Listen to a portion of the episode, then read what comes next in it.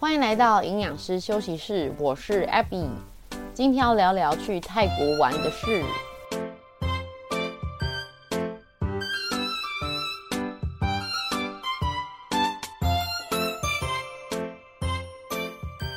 Hello，大家，你订好机票了吗？哎，我觉得最近超多人都一直要出去玩，哎，应该也不能说是最近，就从去年年底的解封之后呢。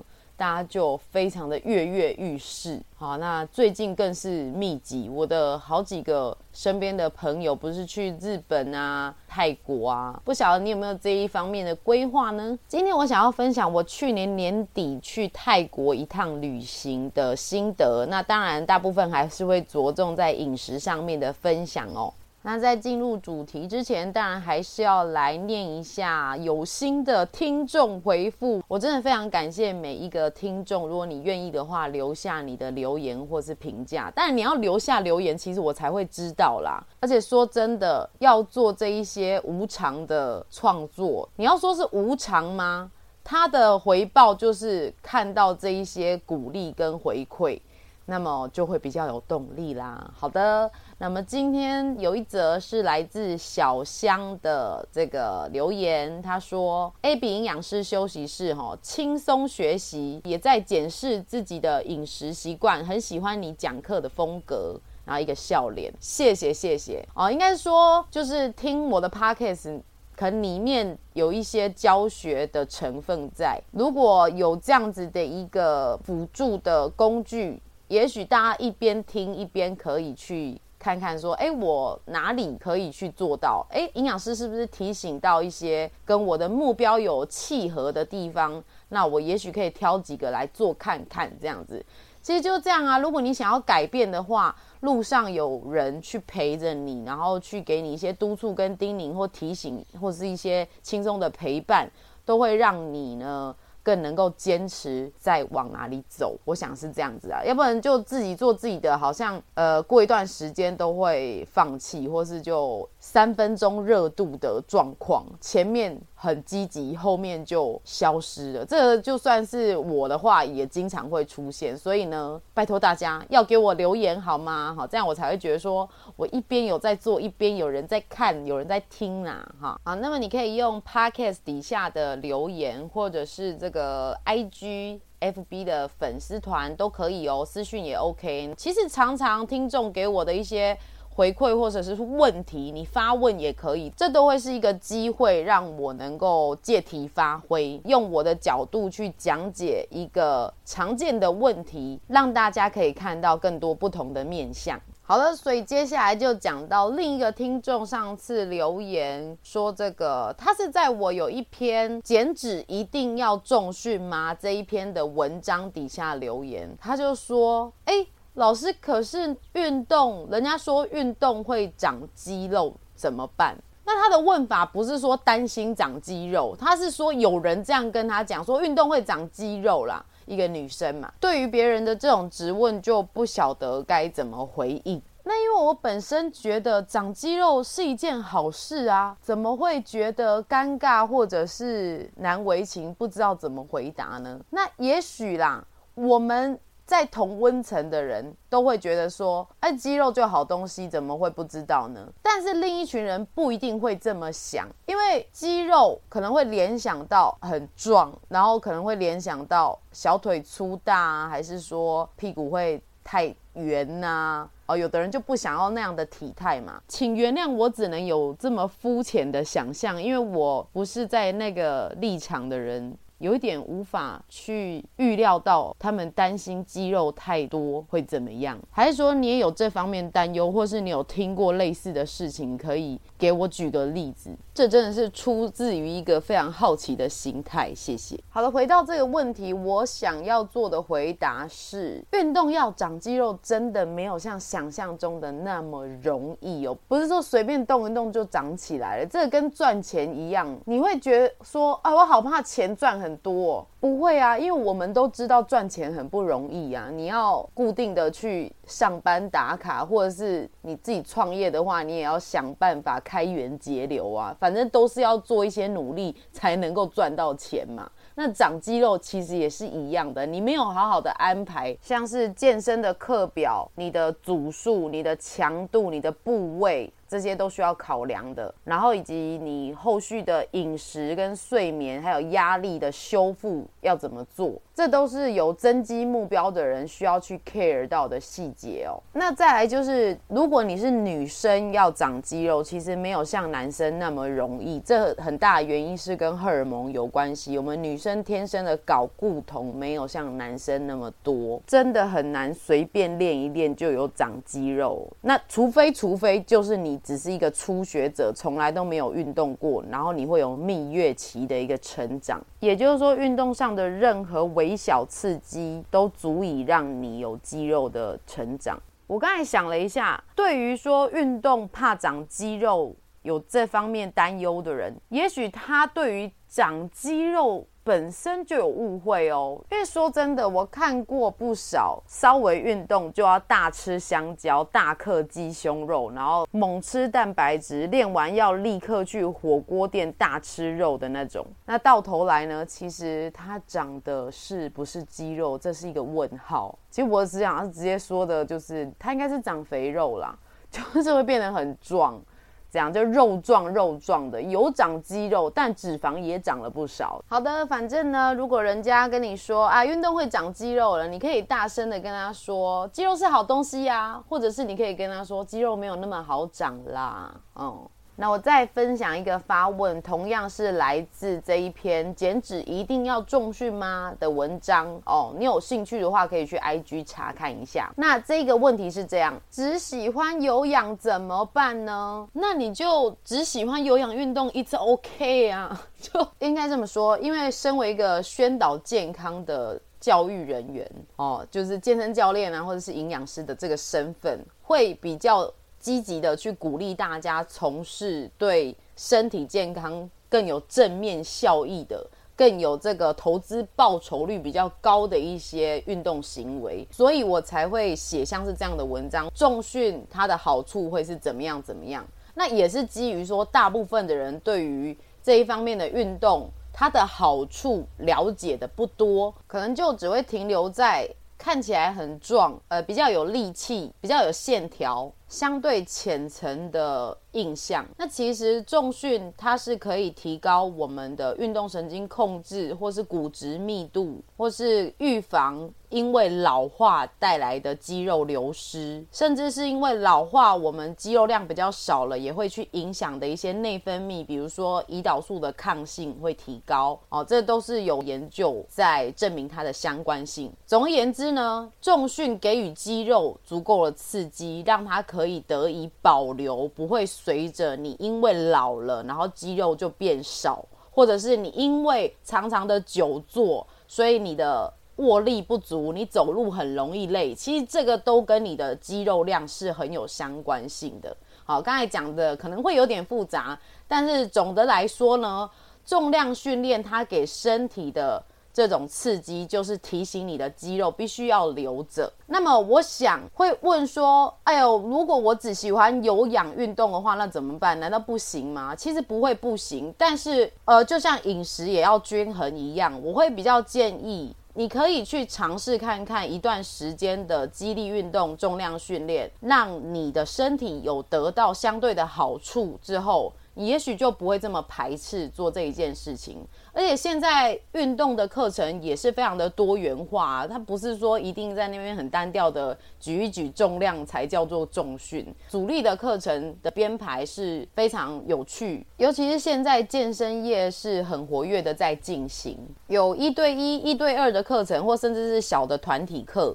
那不妨就是可以趁着一个新年的开始，给自己不同的尝试，让身体有不同的体验，就是要。选择跟以往不一样的路径呢，你的身体才会真正有改变。拿我自己当例子好了，其实我以前也是非常喜欢有氧运动的，而且是真的只做有氧运动。还记得那是大二的暑假吧？就为了陪我妈妈加入那个时候还叫做加州健身，哎，反正就现在叫做世界的那一个啦。那是我人生中第一次接触团体有氧课程，因为毕竟我们人的一生一开始运动可能都是一。些体育课啊、球类活动啊，你要真的要花钱被开集进去一个地方，然后大家在那边听着音乐，跟舞棍一样，就是好，就是那个时候，我真的很能够明白，只爱有氧运动的人，他为什么会如此的钟情，就是因为在那个。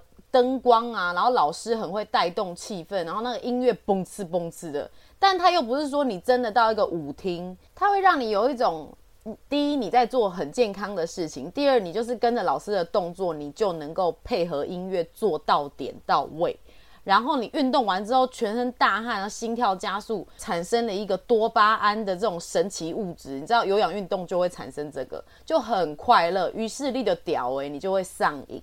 其实的确有非常多的研究相关是有氧运动呢是可以抗忧郁的，所以我非常能够理解爱有氧运动的人就是会这么爱。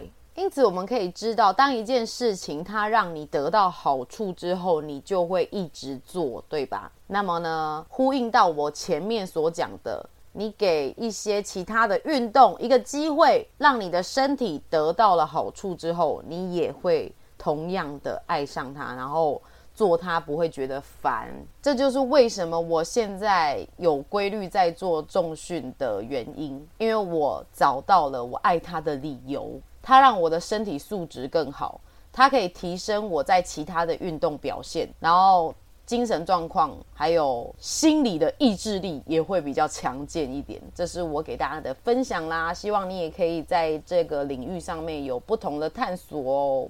好的，好的，终于要进入主题了。今天主题就是我要分享我去泰国玩的经验啦。首先呢，我要讲一个有点白痴的事情。你知道去泰国啊还要办签证嘛？然后自己办的话是那个费用就是一千两百块，那找人代办的话就多三百，变一千五。但是我真的以后都要找别人办了，因为我就是一个很迷糊的人。不要看我好像做节目讲话头头是道的样子，其实我的个性是非常的脱线。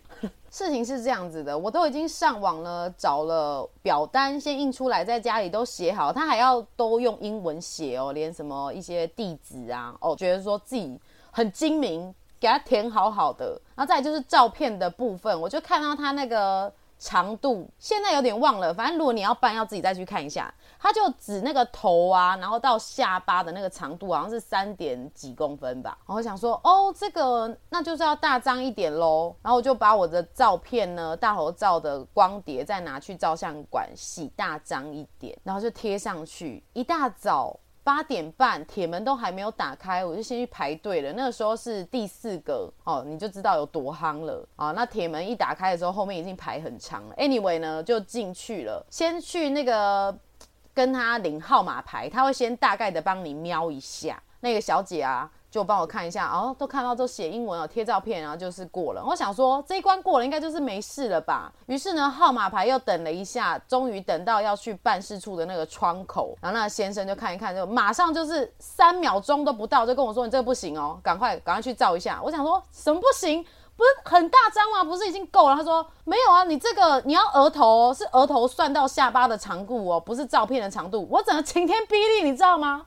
而且尤其我这个人排事情很喜欢排的紧紧的，都没有什么空隙，就顶多只有五分钟的空隙。所以其实我那一天一早去，我是后面还要立刻赶去教课的，根本没有多余的时间去拍什么大头照，所以我就是当场变成一个石像啊。然后就认了吧，就只好改天、隔天再去。所以呢，办了这个签证，当然隔天他是有成功的啦。但是办这个签证，我总共就是跑了。一个早上大概花一个多小时嘛，然后我还去多洗了一个没有用的照片，因为那长度根本就不够，然后再隔天再去跑，因为它只有早上收件，然后下午才发，所以你下午又要再去一趟。反正呢，零零总总，我觉得我大概就多花了两三个小时，还有多洗那一个照片的钱，整个就觉得成本代价也太高了吧。以后呢，像我这种迷糊蛋，就是。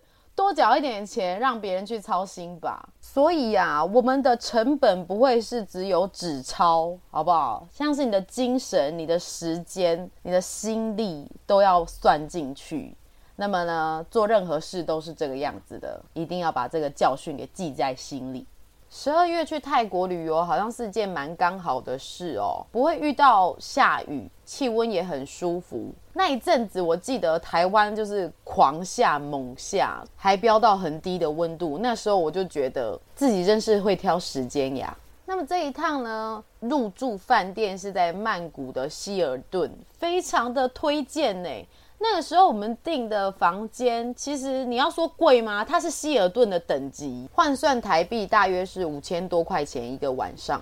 但是它的房间很大，整个设备也很好，还附早餐。我是觉得整个 CP 值来讲，跟台湾同价位的比起来，是奢华的感受有比较提升啦。好的，接下来快速的进入今天要讲的重点，就是吃把费，好不好？吃把费，出国旅游，不晓得你比较重视哪一 part 呢？其实我个人是蛮在意关于早餐把费的这件事情，分数的占比很高哦。那我觉得希尔顿饭店它的把费的设置是非常的完整，因为它就分别有西餐区以及亚洲料理区，还有。泰式区就是它当地的料理，还有一些印度咖喱之类的。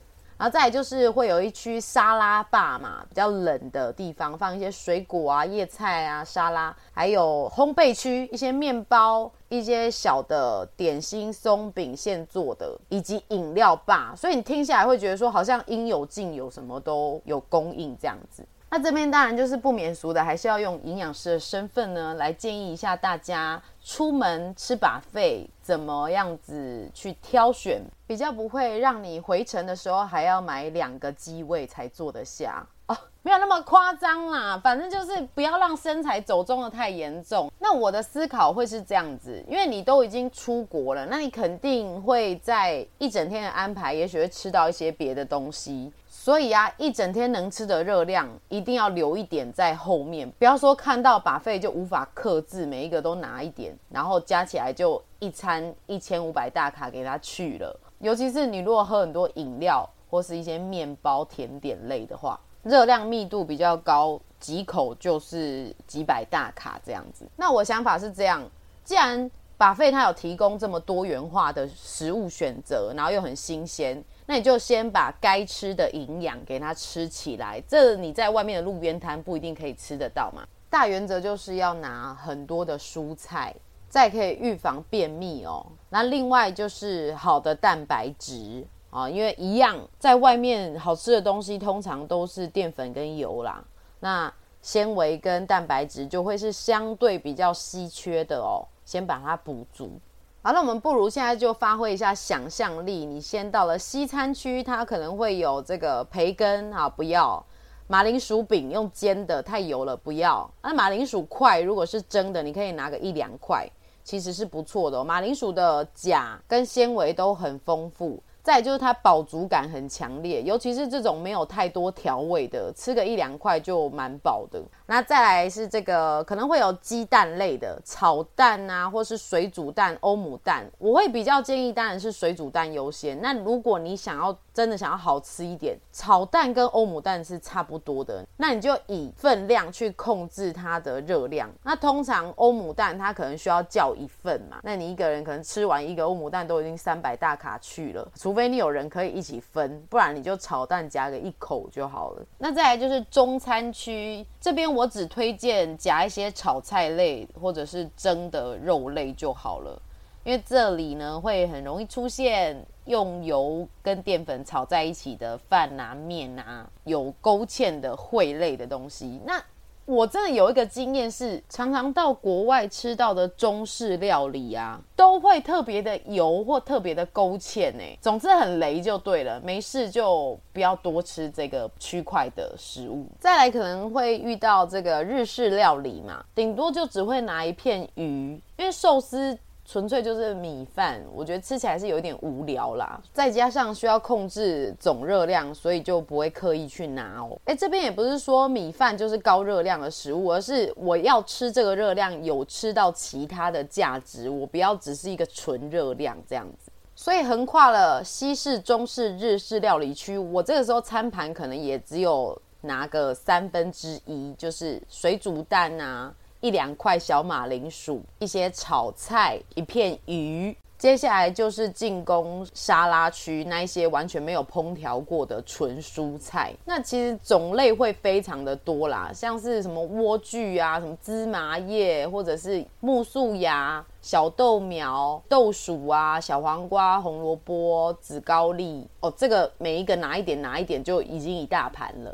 那么蔬菜本身的热量是非常的低，但要小心的就是淋的酱汁。我个人的技巧就是我不会淋酱汁，要淋的话就拿另外也富有营养价值的，像是优格，它就会有这个希腊优格，那你又可以补充到蛋白质，或者是你佐一些这个有甜味的水果，水果丁在旁边。最绝的就是你在热食料理区那边拿到的一些菜，其实它有调味，它有咸味嘛。那你就是真的搭配这些蔬菜吃，整盘来讲就不会那么的吞不下去。我个人其实还蛮享受这一种清淡的风味，所以呢，呃，分享给大家参考一下。不是说你吃那些蔬菜就非得要淋酱汁不可，因为呢，沙拉酱它毕竟是。要能够包覆住这些叶菜类，其实它里面的油脂量是不低的啦。像是凯撒酱、千岛酱啊，这种一百公克大约落在四五百大卡的热量，那你随便一汤匙可能就二十五十克，换算下来，好说歹说也有个五十到一百大卡吧。所以酱料啊、油脂这种热量都是会隐藏于无形之中，用量上要特别的小心哦。那这就会是我的第一盘，也就是它一半都会是蔬菜，另外一半会是一些热食的蛋白质跟炒菜类。如果你有确保一半是没有烹调或是淋酱的蔬菜的话，其实一盘热量顶多就是落在两三百左右啦。那吃完这么多的体积，其实你的饱足感就会比较足够。先把它垫起来，这样你等一下如果真的要吃一些热量密度比较高的甜食类，可能就没有办法吃到那么多。再来就是这一些体积大的圆形食物啊，你也是需要。特别的费力去咀嚼，那咀嚼的过程中也会让你的饱足感会产生，才能够更确保你后面不会吃的太过量。因为把肺其实有个特性，就是你可以无限的去拿每一种东西。那人的味觉有个特性，是你吃同一种东西，你很容易腻。可是只要你一直不断的转换口味的话，其实你反而可以吃的更多的。我不晓得你有没有这个经验啊？吃一些咸的，再吃一些甜的，再喝几口饮料。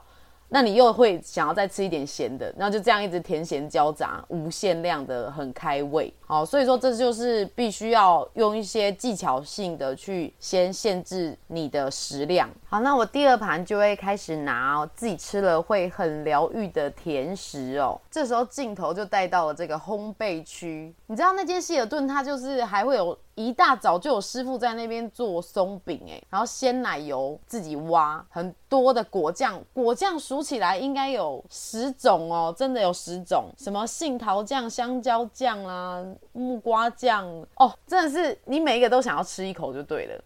Anyway，我就会先是拿一个比较小的碟子，你这个时候就要用容器再去。提醒自己不能够拿太多，所以整体的策略就是你第一盘先吃了足够的纤维跟好的蛋白质，热量抓在三百大卡左右。那第二盘你用一个比较小的容器去限制总分量，那起码说你真的装的稍微满一点点，可能也是五六百大卡好了，就是这已经是很超过的状况了。好吗？那营养师之眼到底是怎么样子去看这一些甜点的热量呢？就是因为平常我们对于这个食物的重量会很有概念，这是经验累积的嘛，会知道说，哎，一片吐司大概是落在四十克左右，那可能是将近两份的主食类，就抓它大约一百二十大卡。那如果稍微油一点的，比如说马芬蛋糕啊，它一个重量可能一百公克吗？啊，一百公克可能就有要三百大卡了哦。那像是果酱，它就是纯糖类，每一百公克至少有四百大卡嘛。那拿一小匙可能就是十公克，那一小匙就有四十大卡啊。有这样子的一个直觉在，所以你就是弄一弄之后，眼睛扫过去，大约能够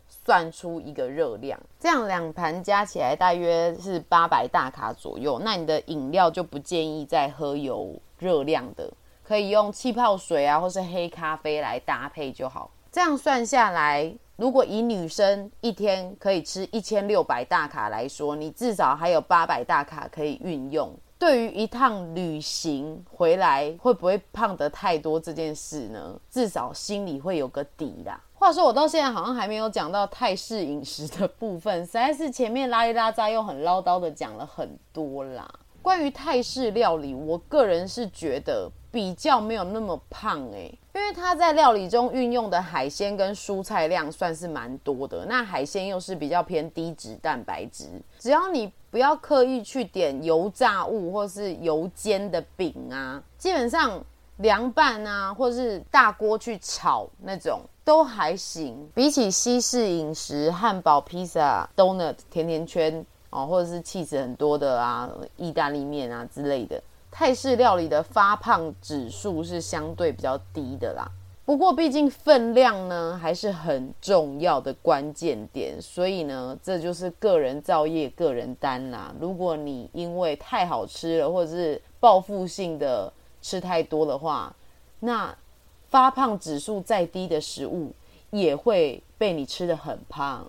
啊，那么这一趟的旅行呢，我也是做了非常非常多的按摩，而且泰式按摩真的好便宜哦。你知道我还有去那个南部的帕塔亚，他那里居然有一个小时两百泰铢的按摩。Excuse me，这是怎样呢？这就是由我去试，他就是阿姨在摸你，这已经不是按摩了，他就是很轻的摸你。然后我有发现，随着价钱的提高，三百块、四百块，阿姨的力道就会加重哦。这真的不晓得是不是巧合诶，但我的经验就是长这样。不晓得你有没有遇过，两百块也很大力的。